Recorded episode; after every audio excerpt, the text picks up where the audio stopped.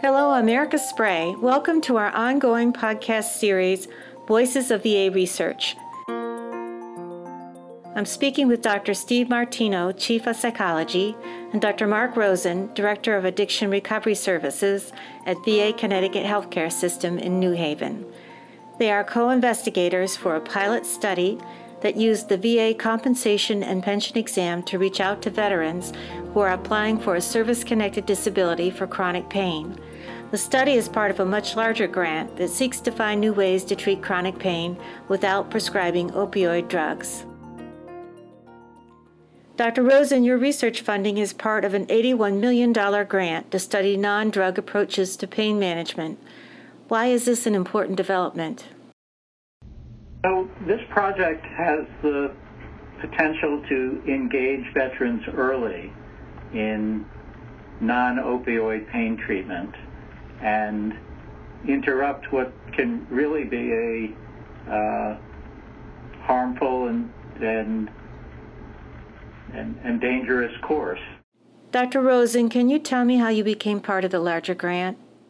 We had a, a, a developmental grant to intervene with people who were applying for compensation for, muscu- for service connection for musculoskeletal disorders. Mm-hmm. And it was there about 600,000 post 9/11 veterans who are service connected for back and or neck pain, and so we in that pilot study we identified a large population that had considerable pain, considerable impairment, and a high proportion of them were engaged in risky substance use. And we found that they were amenable to intervention, that they, with, with some counseling, were more likely to engage in VA pain related treatment uh, after the counseling than, than the control groups. Dr. Martino, why is the compensation and pension exam a good time to discuss chronic pain with veterans? One of the main reasons is these are veterans who are um, often not within the service system of the VA. Oh, okay. Are reporting uh, problems they're experiencing and may not be aware of the services that they could avail to help themselves. And there's traditionally been um, a uh, limited amount of information provided to veterans at the point in which they're seeking a disability uh, compensation exam just because the nature of that exam is really a determination for disability, not one of clinical assessment. And so, um, you know, uh, Marc's work has been really innovative in trying to use this as a, a point to provide veterans who are seeking, you know, disability evaluations an opportunity to learn more about what's available to them and try to engage them in various, you know, services. And so that's why we think that this is a great opportunity to work with veterans who are experiencing, you know, chronic pain and who may have risky substance use to try to get them engaged in services that they currently are not participating in. Dr. Rosen, can you briefly describe the intervention you are using? There's a format for this kind of brief substance abuse counseling that Dr. Martino is an expert in. And we, we follow that format to engage veterans in, in reducing their substance use. That style of working with people is based on motivational interviewing.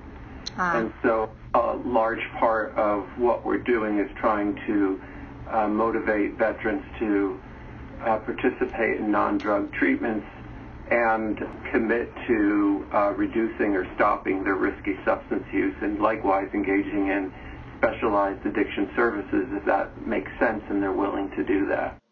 Dr. Martino, what does the first phase of your new study involve? So uh, we have several things that we'll be doing in phase one. Um, first, because we're uh, moving from the pilot trial, which was done at VA Connecticut, to all eight medical centers in VISN 1. We to get a grip on um, how pain care services and addiction services are delivered at each of those medical centers. Um, so we will be uh, doing uh, semi-structured interviews um, and qualitatively analyzing them um, to appreciate the various factors that are at play at each site. We'll be talking with C&P uh, providers and administrators and primary care folks, including nurse care managers, and um, anyone else that comes up that we um, may determine will be helpful in informing us about what's unique about their medical center. Um, we will also be pilot testing this early intervention with five veterans at each of the medical centers. The original trial was done face-to-face in person. Um, in this trial, we're using a hub and spoke model, so there'll be um, clinicians based at VA Connecticut who will be delivering the intervention entirely by phone. And we ah. want to see how that goes and if there are any adjustments we need to make before we go to the full trial. Dr. Rosen, can you tell me what the long term goals are for this study? Goal is to test the intervention in as proposed. Right. You know, we tested this at a, at a single site and with face-to-face encounters, and it was promising. Mm-hmm. But this study is needed to to see if it works in a more in a setting in which we're treating many more people in this by phone, which is going to be likely less expensive and more easily spread throughout the region. Mm-hmm. So the mm-hmm. first goal is really you know, to, to, to see that this, to, to really evaluate what the costs and benefits of this intervention are and how it works in the real world, not just in a research setting. Right, exactly. Um, Should it work, then um, then this intervention is we would like to see it rolled out as tested. You know, we're we're testing the intervention not in some ivy tower, super complicated, uh, super expensive form that couldn't be done anywhere else. We're testing it as a relatively simple phone call and evaluation and referral to people throughout the region. Mm-hmm. And and so the hope is if it's if the results merit it, that it's adopted in other regions. Yeah, and that last point I think is really important that um, that the way we're studying this is consistent with the way services are often delivered within the VA. Right. So we are hoping that that will make it attractive to the broader healthcare system because they they'll be able to relate to it. It won't be from an implementation standpoint discrepant with what is commonly done here sometimes it's hard to get healthcare systems to do things that are long-term benefits because the problems are subtle or or the, the harms are long-term. The, the opiate epi- the harm from the opiate epidemic isn't subtle, and mm-hmm. there's there's a, a, a real sort of consensus that we need to treat pain better and, and intervened early. I want to thank Dr. Martino and Dr. Rosen for joining me on Voices of VA Research.